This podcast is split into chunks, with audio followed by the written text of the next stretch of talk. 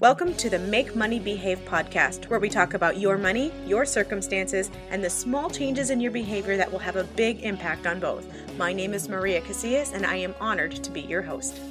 Hey everyone, welcome back to the Make Money Behave podcast, the money show where we talk way more about thoughts and feelings and behaviors than we ever really do about math. And today will be absolutely no exception because I really do believe that it doesn't matter how well you figure out the math, if there is not some gusto behind it, some real meaning and understanding behind it, then it's just not going to be sustainable for you. So, today we're going to talk a little bit about the gap versus the gain. Now, this is a concept I, I admittedly do not remember who I heard it from, uh, but I am sharing this with you as an opportunity to help you decide where to put your focus if you have listened either to this show or really any self development show, you've probably heard the concept that what you focus on expands a lot of times you hear this with regard to uh, like a different car. So I'm not a car enthusiast, and if you also are not a car enthusiast, then you probably don't know specific makes and models of different types of cars. However, if you decide that you're going to go to a car dealership and look at certain cars, you have your idea of this is the kind of car that I want, all of a sudden you're driving down the highway and you start to notice all of the different cars that are that make and model. And you go, wow, you know what? Five weeks ago, there were not this many XYZ cars on the road. It's just like everybody all of a sudden decided to buy one. Well, the truth, my friend, is that not everyone decided to buy one. It's just that you are now focused on that, and that which we focus on actually expands. That's actually one of the reasons that I think it is so important to be aware of the language that we use while we're talking about things. And you may have heard me say in the past that I believe very strongly in saving for what you want, not for what you want to avoid. And it sounds like such a silly little thing. One of my best examples of this is the emergency fund. And it's it's funny because I tell people I don't want to save for emergencies. I don't want to focus on emergencies because if I focus there, it expands. And they're like, "Okay, Maria, but if you don't focus on emergencies, it doesn't erase them from reality. Well, no, of course it doesn't re- erase them from reality, but I'm also not focused on them. And because I'm not focused on them and they're not expanding, sometimes when things happen, they feel more like an inconvenience than they do an actual emergency.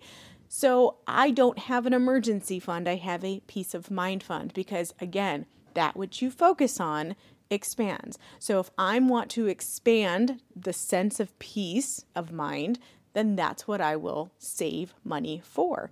So I'm bringing this up because a lot of times we talk about getting from point A to point B. Now, today I'm going to add in a point C for the purposes of this demonstration. So I do not want to confuse you. But if you can consider a timeline of point A being first, then B, and then C, and I also want you to just picture a you are here sticker, you know, like the ones you see at the malls, if there even are such things as malls anymore, um, that, that there's that you are here sticker. And I want you to uh, picture that sticker on point B. So that means you have already come through point A, you've gotten to point B, and now you're looking forward to point C. The distance between point A and point B is called the gain.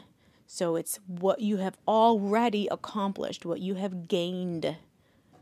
I'm being very specific in how I pronunciate this because I don't want you to think I'm saying game as in G A M E. So this is the gain. What have you gained?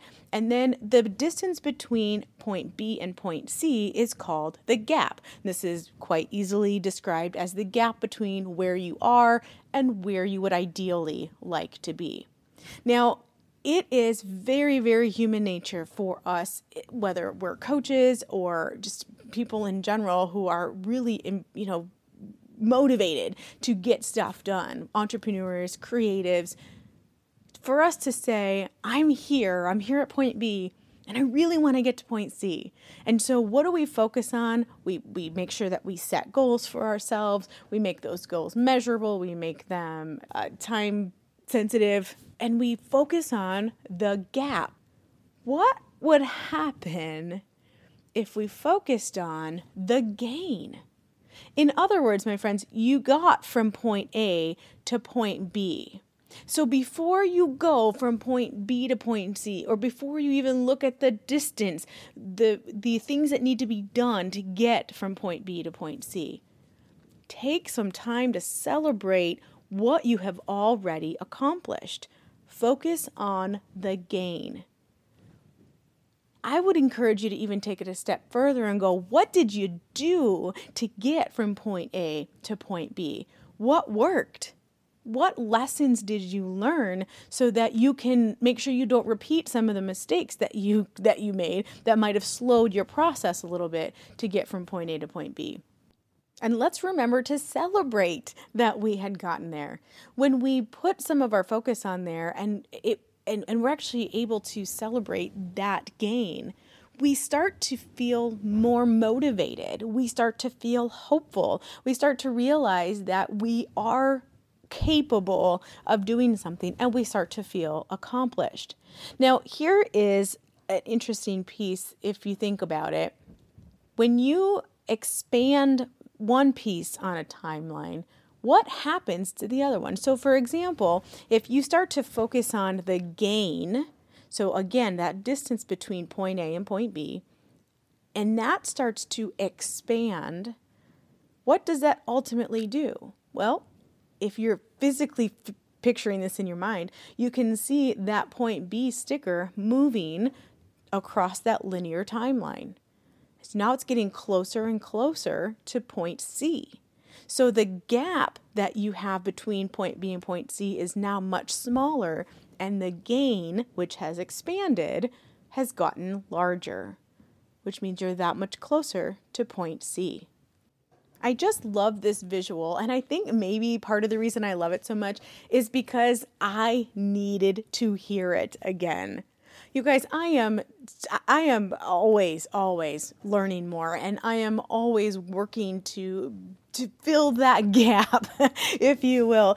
And and so when I hear a lesson and I share it with you so emphatically, it's because I personally needed to hear it.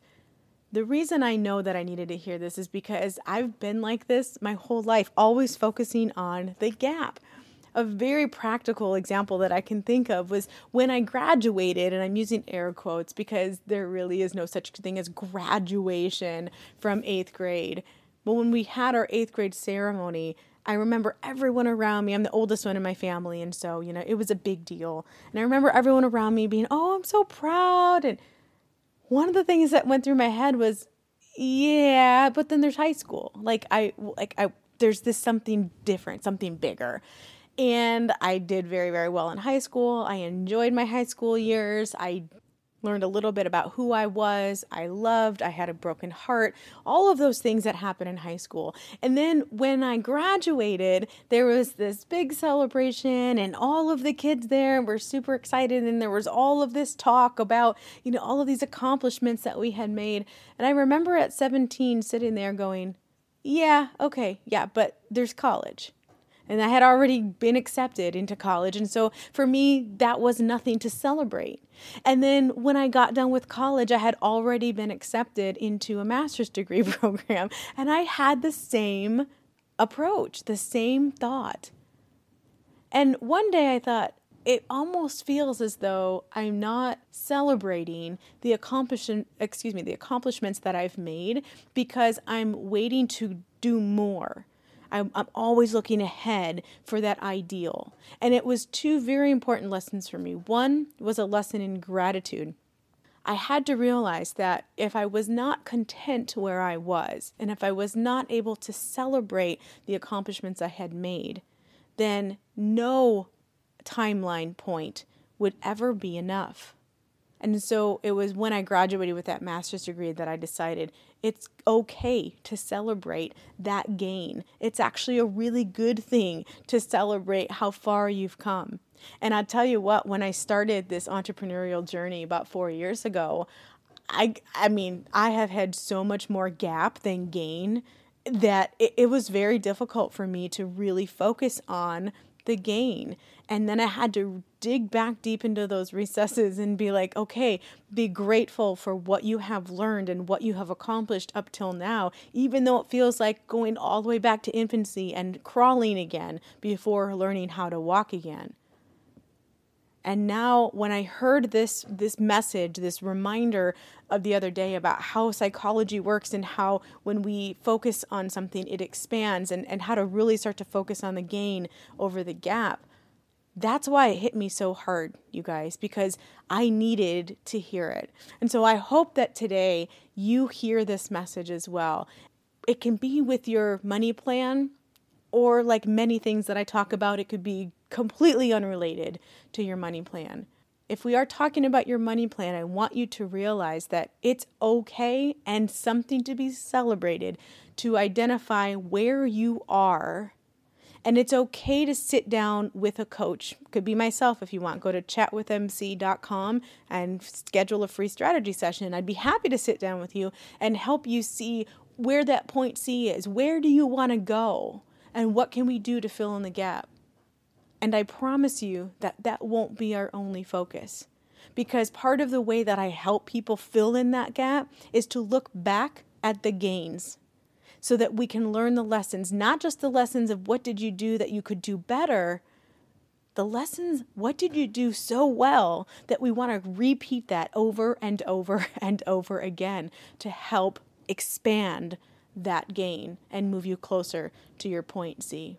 You guys, I really appreciate you tuning in today. I hope this message resonated with you. If you have not yet subscribed to the show, please consider doing so. I think it really helps other people know that this show is out there and it also will help you not miss another episode when I do drop the next one. You guys have a great rest of your day, and as always, thanks for listening. Bye bye.